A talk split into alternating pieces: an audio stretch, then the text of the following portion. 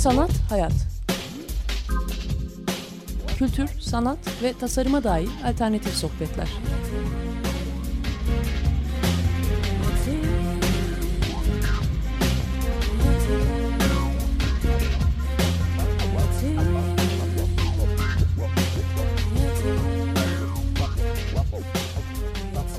Hazırlayan ve sunan Aslı Kırbar.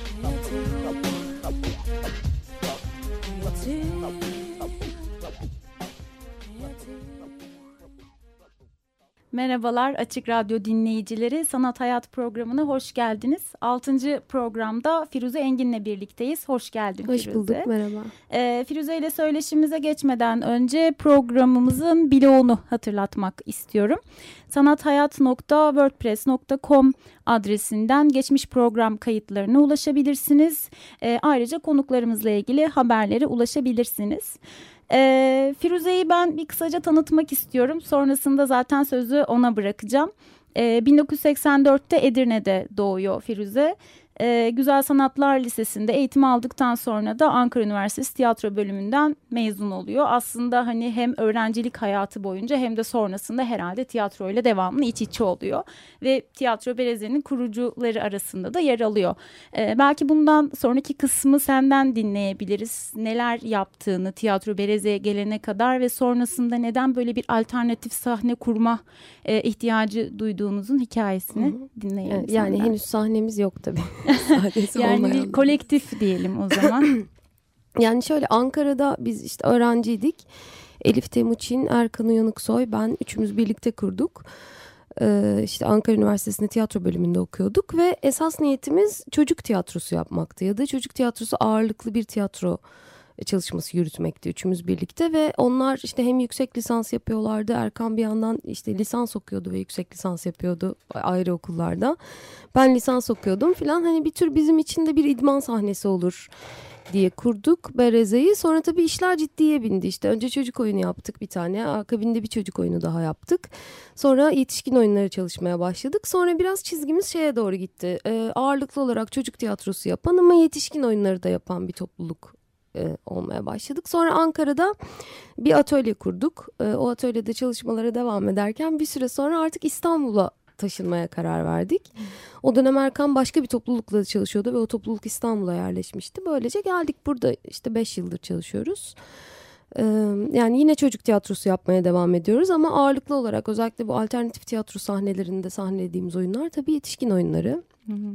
İşte çeşitli türlerde oyunlar, hani aslında her bir oyun deneme. İşte Kayıp Eşya Bürosu diye bir çocuk oyunu yaptık, obje tiyatrosu çalıştık orada. Sadece objeleri oynatarak yaptığımız bir kukla oyunuydu o. Kuklaların olmadığı, objelerin kukla yerine oynatıldığı. İşte ya da fiziksel tiyatro çalışmaları, hiç dekor, işte müzik, ışık, hiçbir şey kullanmaksızın sadece insan bedeninden yola çıkarak. Aslında her, yani denemek istediğimiz türe ya bir metin arıyoruz ya bir metin yazıyoruz ve işte her oyun kendi türünü deneyen bir macerası oluyor. Sizin için de aslında bir eğitime devam mı ya da hani evet. Denemek istediklerinizle denediğiniz ve belki hani sonuçlarınızı görüp geri bildirimlerle devam ettiğiniz bir yer olmuş. Yani bir yandan tabii işte toplulukta çalışan başka arkadaşlarımız da olmaya başladı bizimle birlikte ve bu insanların hepsi yurt içinde ya da yurt dışında zaman zaman gidip eğitim alıp geri dönen insanlar. Belli spesifik tiyatro türleri üzerine çalışıyorlar ve bunun eğitimini aldıktan sonra ister istemez denemek istiyorlar ve hani topluluğa yeni bir tür gelmiş oluyor, denenmek üzere işte yeni bir laboratuvar çalışması. Oyunlar aslında buralardan çıkıyor genellikle. Senin oyunculuk dışında tiyatro yazarlığı da var, sahne var, kostüm çalışmaları var. Bunu her tiyatrocu yapıyor mu yoksa bu senin ayrıca ilgilendiğin bir şey mi? Yani aslında evet, amatör tiyatro geleneğinden gelen birçok tiyatrocu hani işin her tarafına az çok hakim oluyor. Zaman zaman oyun da yazmış oluyor, işte ışık rejisi de yapmış oluyor filan. Ama ben zaten lisansım yazarlıktı, tiyatro yazarlığı okumuştum, dramatik yazarlık. O yüzden yazmaya devam ediyorum. Hem Bereze için yazıyorum hem dışarıda hani başka topluluklar ya da işte şehir tiyatrosunda şimdi bir oyunum oynanıyor. Kostüm çalışması artık yapmıyorum çünkü işte bizim tiyatromuzun tasarımlarını yapan Hilal Polat diye bir arkadaşımız var ve o zaten ressam, heykeltıraş, bu konuda şahane yani. Hani kendisi dikiş diken, kostüm yapan biri. Evet yani hani o biraz ihtiyaçtan oluyor aslında. Yani aslında hani bir alternatif bir topluluktan bahsediyoruz tiyatroda ve söylediklerim bana şeyi anımsatıyor. Yani birçok farklı yöntemi deniyorsunuz ama belki bu devletin kurumlarındayken çok mümkün olamayabiliyor. İşte hem ödenek ya da belki işte onu çalışacak insanlar olamıyor vesaire. Evet. Yani buradan da belki biraz alternatif sahnelerden hem İstanbul'daki hem diğer şehirlerdeki neden ihtiyaç var ya da hani izleyicilerin tepkisi nasıl, ilk zamana göre değişti mi? Biraz senin değerlendirmelerini merak ediyorum yani aslında. Bana kalırsa bu seyircilerin ihtiyacından değil, bizzat tiyatrocuların ihtiyacından doğmaya başlayan bir akım. Hani artık insanlar böyle klasik basılmış ve yüzlerce defa oynanmış oyunları oynamaktan zevk almamaya başladılar. Çok uzun bir süre işte özellikle bu 70'lerden 90'lara hatta 90'ların sonuna kadar işte tiyatroda tartışılan bir meseleydi. Hiç yeni yerli oyun yazarı yok, hiç yeni yerli oyun yazarı yok ama artık öyle bir genç kuşak geldi ki hani meselelerini olduğu gibi ve bambaşka biçimlerde oyun metnine dönüştürüyorlar. Sonra seyirci buna adapte olmaya başladı aslında. Hani hem mekan olarak küçük mekanlarda oyun izlemek çok yepyeni bir şeydi, şaşırtıcı bir şeydi. Ama bir yandan sadece mekan değil, evet, orada yapılan alternatif işler de var bu tiyatrolarda. Hiç alternatif olmayan, çok klasik biçimde çalışan ama yine daha genç akıl işler var. Biraz aslında evet tiyatrocuların ihtiyaçlarından doğduğu, yeni bir şeyler denemek istedi herkes. Ya bu şey algısını da aslında kırmaya başladı biraz. Yani hani böyle dediğin gibi o büyük sahnelerde belki değil, daha alternatif küçük mekanlarda görmeye alıştılar. Ya da işte o fuayede beklerken biraz daha farklı materyalleri ellediler. Orada insanlarla sohbet edebildiler. Yani bu hani çok klasik bir tiyatroda olmuyor. Böyle herkes bir köşede bekliyor falan oyunun bir an önce başlamasını ve...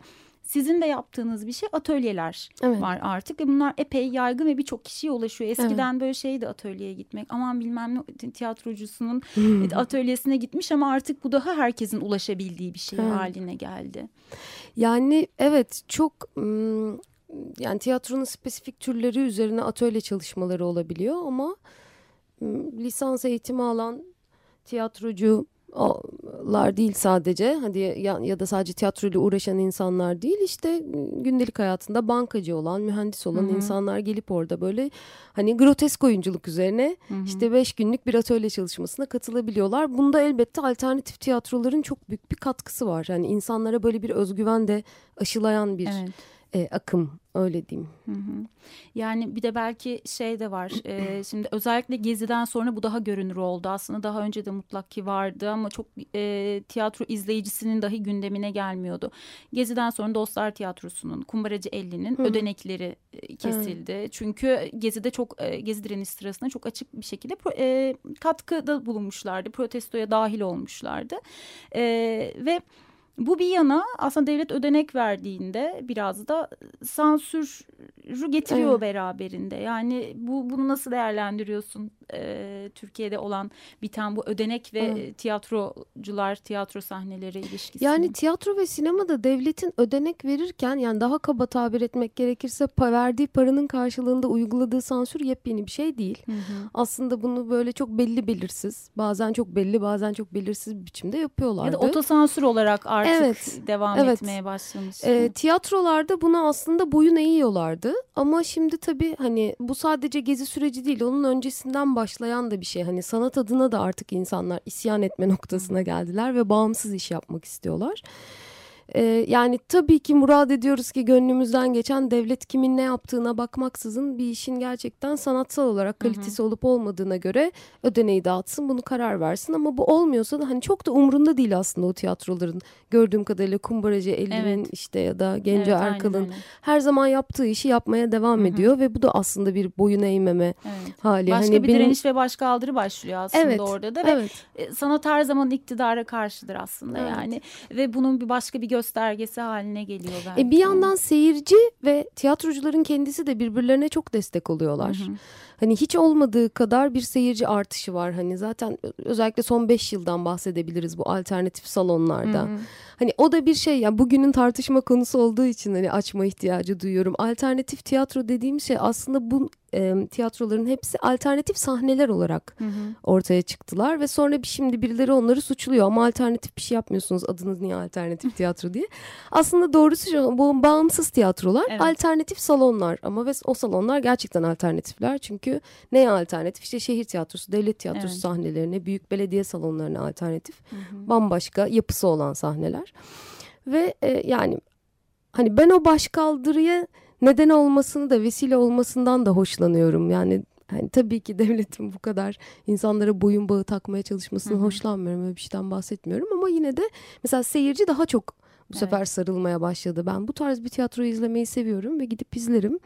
Ve yani mümkün mertebe bilet parasıyla yeni oyunlarını, prodüksiyonunu yapmalarına destek olmak istiyorum ya, gibi tavır sergiliyor. Seyirciyi de o belki bu direnişin içinde yer almak isteyen seyirciyi edilgen konumdan etken konuma da belki geçiriyor. Yani seyirci belki şunu diyor, ya başka bir yerde oyun olur ve ben bunu izlerim diyebilen seyirci algısını da hayır, yani tiyatroma sahip çıkıyorum gibi bir şeyle aslında harekete geçirdiğini düşünüyorum ben. Tiyatrom demesinin bir başka nedeni tabii artık o seyirciye hitap eden, onun duygu dünyasına, onun gündelik yaşamına seslenen işler yapılıyor. Çok yukarıdan hani bağıran ya da ne bileyim Rönesans döneminden seslenen oyun metinleri gitti ve bugünden bahseden ya da bugünün işte orta sınıfından bahseden ağırlıklı oyunlar izliyorlar ve dolayısıyla tamamen kendi meselesi olduğu için çok daha gönül rahatlığıyla benim tiyatrom diyebiliyor.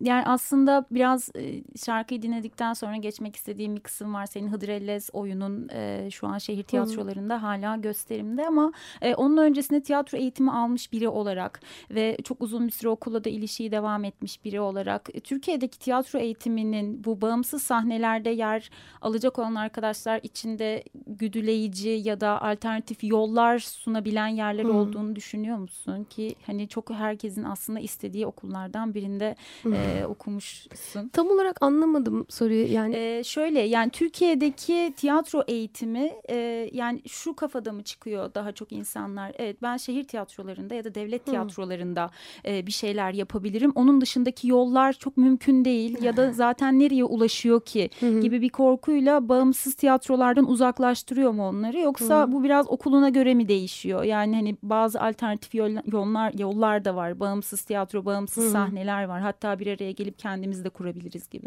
Evet, yani eskiden tabii daha eskiden dediğim işte benim mezun olduğum dönem, biraz daha öncesinde o yollar daha çakıllıydı ve insanları daha korkutuyordu. Çünkü yapayalnız bir yola çıkıyorsun. Ama artık şimdi hani bu kadar çok, yani tiyatrolar sayıca çoğaldılar ve yaptıkları işler çok çeşitlendi. Herkese böyle bir özgüven veriyor. Yani okuldan mezun olan biri başka birinin kapısını çalmadan 2-3 tane arkadaşıyla beraber bir topluluk kurabiliyor. Böyle bir özgüven neden oluyor tabii tiyatroların çoğalması. Ama ben şeyi de daha çok önemsiyorum. Bu alternatif tiyatro yaşantısı tiyatro eğitiminin aslında müfredatını da yavaş yavaş değiştirmeye başladı. Oradan kendine yeni açık kapılar bulmaya başladı. Tiyatro eğitimcileri gelip bu salonlarda izledikleri oyunlar üzerinden hani işte eğitim biçimlerin, onların da etkilenmeye başladı. Aslında bu biraz karşılıklı yürüyen bir süreç ama tabii daha eskiden hani şeydi.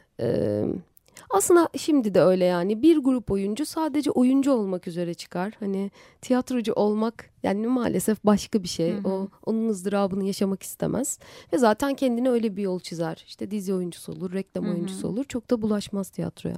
Ama tiyatro yapmak isteyen yeni mezunlarda ben o enerjiyi daha çok görüyorum. Hani şehir tiyatrosu, devlet tiyatrosundan önce alternatif tiyatroların kapısını çalma isteği var insanlarda. Bu da bence öğrenciyken izlediği oyunlardan keyif almasıyla alakalı bir şey. Yani güzel bir şey aslında, pratikte yapılan bir şeyin akademiyi de etkiliyor olması. Tabii. Ve ona yeni yollar göstermesi ve mecbur bırakması belki bazı öğretim görevlilerini. Bu güzel bir şey. Yani etkiliyor ister istemez. Şimdi hani çok Türkiye'de tiyatro oyunu basan bir yayın evi, hani bir tek neredeyse Mitos Boyut'tan bahsedebileceğimiz için sürekli olarak basan. Hani Mitos Boyut'un mesela yeni şeylerine hep baktığımızda bu sezon neler basmış, bu sezon neler oynadığını görebilirsiniz. Hep öyledir yani. Devlet tiyatrosunda oynanan bir oyunun metnini basmıştır. Şimdi mesela alternatif tiyatrolarda oyunlarını sahneleyen yazarları da basmaya başladılar. Ve tabii ki bu yazarların bir kısmı yerli ve yabancı yazarlar. Okulların müfredatında okunmaya da başladı. Yani Brecht okunurken bir taraftan o insan da okunuyor. Dolayısıyla etkiliyor. Güzel de bir şey bu. Güzel. Firuze bizim için bir şarkı seçti programdan önce. Onun anonsunu yapmak ister misin? Evet, isterim. Şunun için seçtim bu şarkıyı. Bu aralar herkes tabii Gezi'nin yıl dönümü başladığı için artık böyle geçen yılı hatırlamaya çalışıyor. Birbirini hatırlatmaya çalışıyor. Benim geçen yıl tam da bu zamanlar sürekli dinlediğim bir şarkıydı bu. David Bowie, Yaşasın. Çok da kısa bir hikayesi var. David Bowie Berlin'de bir gün Berlin'de bir duvarda yaşasın yazdığını görüyor ve bu nece diye soruyor. Türkçe diyorlar. Ne demek diyor. Kimse cevap veremiyor etrafında ve Türk Büyükelçiliğinden yaşasının anlamını öğreniyor. Sonra üzerine bu şarkıyı yazıyor. 1978-75 ya da 79'da çıkmış albüm. Tam da bu dönem hani hem benim geçen yılımı hatırlatan bir şarkı olduğu için hem de tekrar Mayıs-Haziran geldiği için bu şarkıyı seçtim. Güzel. Hafızalarımızı tazeliyoruz o halde. Dinleyelim.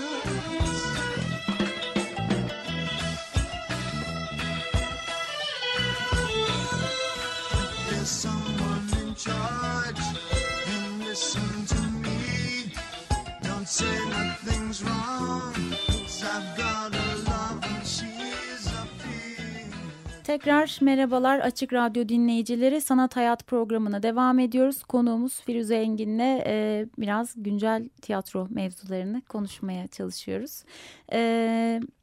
Aslında alternatif ya bağımsız tiyatrolardan bahsederken bir şeyi atladığımı fark ettim. Bu bağımsız tiyatrolar bir ara bir kolektif kurdular. Hala da var sanırım. Biraz ondan bahsedebilir misin? Aslında şöyle yani yine alternatif tiyatro mekanlarının bir çatıda birleştiği, alternatif tiyatro sahnelerinin ayrıca her birinin kendi internet sitesi var, bir de ortak internet siteleri var. Ortak program basıyorlar. Ve Facebook, Twitter gibi kendi kullandıkları sosyal mecralardan birbirlerinin oyunlarını duyuruyorlar. Aslında bu şöyle hani hem dayanışmak hem birbirlerinin oyunlarını onlar izliyorken seyirciye de hani bizi beğendiyseniz bakın şöyle bir arkadaşımız var diye tavsiye etmek bir yandan da evet yani ortak bir güç oluşturmak ve bu tabii şuna da sebep oldu. Daha genç tiyatro camiasından daha genç insanların işte sadece kendi işlerini yapmaya kapanmadan ya da sağa sola savrulmadan birbirleriyle bir hani tanışıklık oluşturup camia oluşturmasına da sebep oldu. Hı hı. Bu da yine seyirciyi etkileyen bir şey oluyor. Çünkü hani işte aynı şekilde ikinci katta oyun izleyen bir seyirci orada gördüğü broşürdeki bir yönlendirmeyle hiç gitmediği halde işte mekan artıda bir oyun izleyebiliyor ertesi hafta. Yani ben bir izleyici olarak şunu yaptığımı biliyorum. O işte broşürde isimleri gördüm. İsmi olmayan tiyatroların niye oyun niye yoklar ki acaba? Önce o zaman ben bunların oyunlarına gideyim falan dediğimi hatırlıyorum ilk gördüğümde. Bir oyunum var Hıdrelle. Senin yazdığın bir oyun. Hem de öğrencilik sanırım döneminde yazdığım bir oyun. Şu an şehir tiyatrolarında hala devam ediyor sahnelenmeye. Sanırım 11 Haziran'da açık havada sahnelenecek. Bilet kaldı mı bilmiyorum ama deneyebilirler merak edenler. Şehir tiyatrosunda nasıl oluyor? Oyun nasıl seçiliyor? Sen mi gönderiyorsun? Birileri mi denk geliyor? Yani aslında her ikisi de tabii ki şehir tiyatrosunun işte repertuar kurulundan tanıdık birileri sizin yazar olduğunuzu biliyorsa oyunlarınızı okumak isteyebilir falan ama ben de tam tersi olmuştu. Genellikle de insanlar zaten orada bir havuz var. İşte dramaturji bürosuna oyununuzu teslim ediyorsunuz ve dramaturglar okuyorlar. Sonra bir edebi kurul var. O edebi kurul okuyor ve şehir tiyatrosunda sahnelenebilir diye rejisörlere önermeye başlıyorlar. Benim şansım şöyle oldu ki Ali Yaylı oyunun yönetmeni edebi kurulda okumuş zaten metni. Hani çünkü o kadar çok okunmuş metin arasından bir yönetmenle bir metnin karşılaşması çok da kolay bir şey değil. Daha uzun seneler sürebilir. Öyle bir macerası oldu Hıdrellez'in. Ama evet yani hani oraya teslim edilen her oyun okunuyor. Mutlaka dramaturglar ve edebi kurul tarafından okunuyor, değerlendiriliyor ve geri dönüşü oluyor yazara. Yani Hıdrellez'le ilgili aslında sormak istediğim bir şey daha var ama onun öncesinde bu devlet ve şehir tiyatrolarının durumuyla ilgili güncel durumları nasıl değerlendirdiğini merak ediyorum. Yani devlet tiyatrolarının kapanması, özelleştirmeler vesaire ve buna oluşan tepkiler gerek oyunculardan gerek şehir ve devlet tiyatrosunda oyuncu olmayan diğer oyuncuların tepkilerini nasıl değerlendiriyorsunuz? Tabii yani düzenin kurucuları ve düzenin sahiplerine bu konuda güvenmiyoruz. Benim devlet tiyatrosu ile ilgili kişisel görüşüm hani gerçekten evet içinde yapının çok çürümüş taraflar var ve bunların iyileştirilmesi belki kangren olmuş kısımların kesilip atılması gerekiyor ama işte bu konuda mevcut hükümete güvenmediğimiz için işte onlar yaparsa nasıl yapacaklar korkusuyla hani gönül rahatlığıyla böyle aman devlet tiyatroları kapatılsın yerine işte daha bağımsız bir tiyatro yaşantısı başlasın diyemiyoruz. Bir yandan da evet devlet tiyatrolarının hala bir misyonu var ve onu sürdürmeye çalışıyor. Devlet tiyatrosuna çok hakim değilim ama şehir tiyatrolarında yapılmaya çalışılan şey çok aşikar tabii. Oranın sanatçılar tarafından değil, belediye hakimleri tarafından yönetilmesini istiyorlar. Ve bununla alakası olmayan bir sürü insan tarafından. Evet, yani bunu da kısmen başarmış durumdalar şu anda. Yine de içerideki sanatçılar bu konuda direnişini sürdürüyor tabii ki. Hani ısrarla orayı yönetim elini bırakmamaya çalışarak en azından ya da orada olan biten her şeyi takip ederek farkında olarak. Ama tabii dışarıdan aldığı destek çok azalmaya başladı şehir tiyatrosu direnişinin. Çok da görünmediği için bu bir sürü gündem arasında. Yani çok açıkça şunu görüyoruz mesela repertuarında çok ciddi değişiklikler oldu artık şehir tiyatrosunun. Yani tam dediğin şeyle ilgili ben senin oyununu kışın izlediğimde şaşırdım. Yani aslında çok bildiğimiz temel işte 12 Eylül'le ilgili göndermeler var. Romanların yaşantıları ile ilgili göndermeler var. Ben o değişen repertuarı düşünüp vay demiştim yani bayağı sağlam oyun seçmişler. Acaba nasıl oldu diye hiç bununla ilgili bir geri bildirim tepki nasıl bir ilişki geçti aranızda? Yani bildiğim kadarıyla şöyle yönetmenin Ali Yaylı'nın ısrarıyla olmuş bir şey o. Ali Yaylı zaten bir Çingene mahallesinde büyümüş.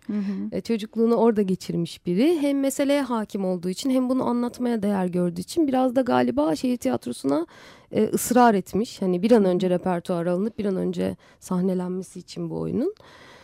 Yoksa evet daha gerilerde kalacak bir metin olabilir bu tarz bir metin. Evet. Yani çok ince düşünülmüş bir kere oyunun zaten kitapçığında kartonetinde bir sözlük var. İşte oyunda geçen bir takım deyimlerle ilgili falan. Ben onu gördüğümde bir kere çok etkilenmiştim dedim ya incelikli bir şeyle karşı karşıyayız ne izleyeceğiz acaba diye. Çok uzun olmasına rağmen ya çok uzun derken izleyicinin işte algısından bahsediyorum. Belki biraz da kişisel düşünüyor olabilirim. Ama hiç o zamanın nasıl geçtiğini anlamadığımız harika bir oyun. Teşekkür ediyoruz sana. Ben teşekkür ederim. İzlediğini bilmiyordum. Şöyle bir şey merak ediyorum. Yazın sanırım bazı etkinlikler olacak. Evet. Yazın tiyatro olmuyor bildiğimiz kadarıyla ama burada farklı bir şey var. Evet, yazın tiyatro olur mu sloganıyla İkinci Kat Tiyatro'nun başlattığı bir proje. Yarının Oyunları ismi. 4 yazar, 4 yönetmen, yaklaşık uydurmayayım ama 15-16 tane oyuncu. Hı hı. Kimi ikinci kat prodüksiyonlarında oynayan oyuncular, kimi ilk defa bu proje için misafir olarak davet edilmiş oyuncular ve aralarında bir kura çekildi. Hangi yönetmen hangi yazarla çalışacağını, hangi yazar hangi oyuncular için ve kaç oyuncu için yazacağını bilmiyordu ve bu kura ile belirlendi. Sonra ben de projede yazar olarak çalışıyordum. 4 ekip kuruldu. Ve 4 başlık altında çalışılıyor. İşte biz dönüşüm başlığı altında çalışıyoruz. Hı-hı. Ve bu başlıkları da seyirciler seçtiler. Ha, biri medya, bir tanesi dönüşüm, medya, ahlak ve bir tane daha neyse hatırlamıyorum. Ve şimdi 16 Temmuz'dan itibaren oyunlar çalışılıyor şu anda. Metin aşaması bitti. Sahnelemeyi çalışıyor ekipler. Hı hı. 16 Temmuz'dan itibaren bütün yaz boyunca gösterimleri yapılacak ve yazın ikinci kat tiyatronun sahnesi kapanmayacak. Hı hı. Orada tabii hani şöyle dürüstçe de bir açıklaması oldu. İkinci kat tiyatro Karaköy'deki sahnesini yeni açtı ve tabii evet. ki desteğe ihtiyacı var ve yaz dönemini ölü geçirmek istemiyorlar. Hı hı. O yüzden yapıyoruz bu projeyi ama bir yandan da şu benim çok hoşuma gidiyor. İkinci kat bu tiyatrolar içerisinde biraz Kumbaraceli de öyle. Hı hı. Hem de tiyatronun yapımcısı olma. Sadece dışarıya prodüksiyon yaptırma ve başka insanlarla prodüksiyon üzerinden çalışma gibi bir yola girdiler. Bu bence Türk tiyatrosunda yeni bir şey. Güzel bir şey ve şey de yani o yazın bence güzel bir dinamizm katacak, koparmayacak evet, yani izleyiciyi. Evet, evet. Firuze, sana çok teşekkür ediyoruz. Ben teşekkür ederim. Güncel haber olarak bunu verdik ama belki sezon açılırken Tiyatro Bereze'nin oyunlarından daha detaylı konuşmak için seni bir daha davet etmek isteriz. Tamam, olur. Çok teşekkürler. Açık Radyo dinleyicileri, Sanat Hayat'ın sonuna geldik. Önümüzdeki hafta görüşmek üzere. İyi haftalar. Oh. Sanat, hayat. Kültür, sanat ve tasarıma dair alternatif sohbetler.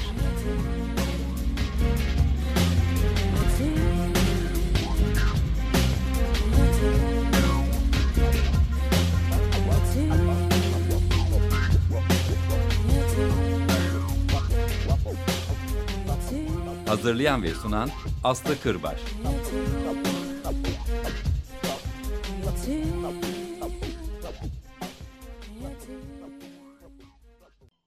Açık Radyo program destekçisi olun. Bir veya daha fazla programa destek olmak için 212 alan koduyla 343 41 41.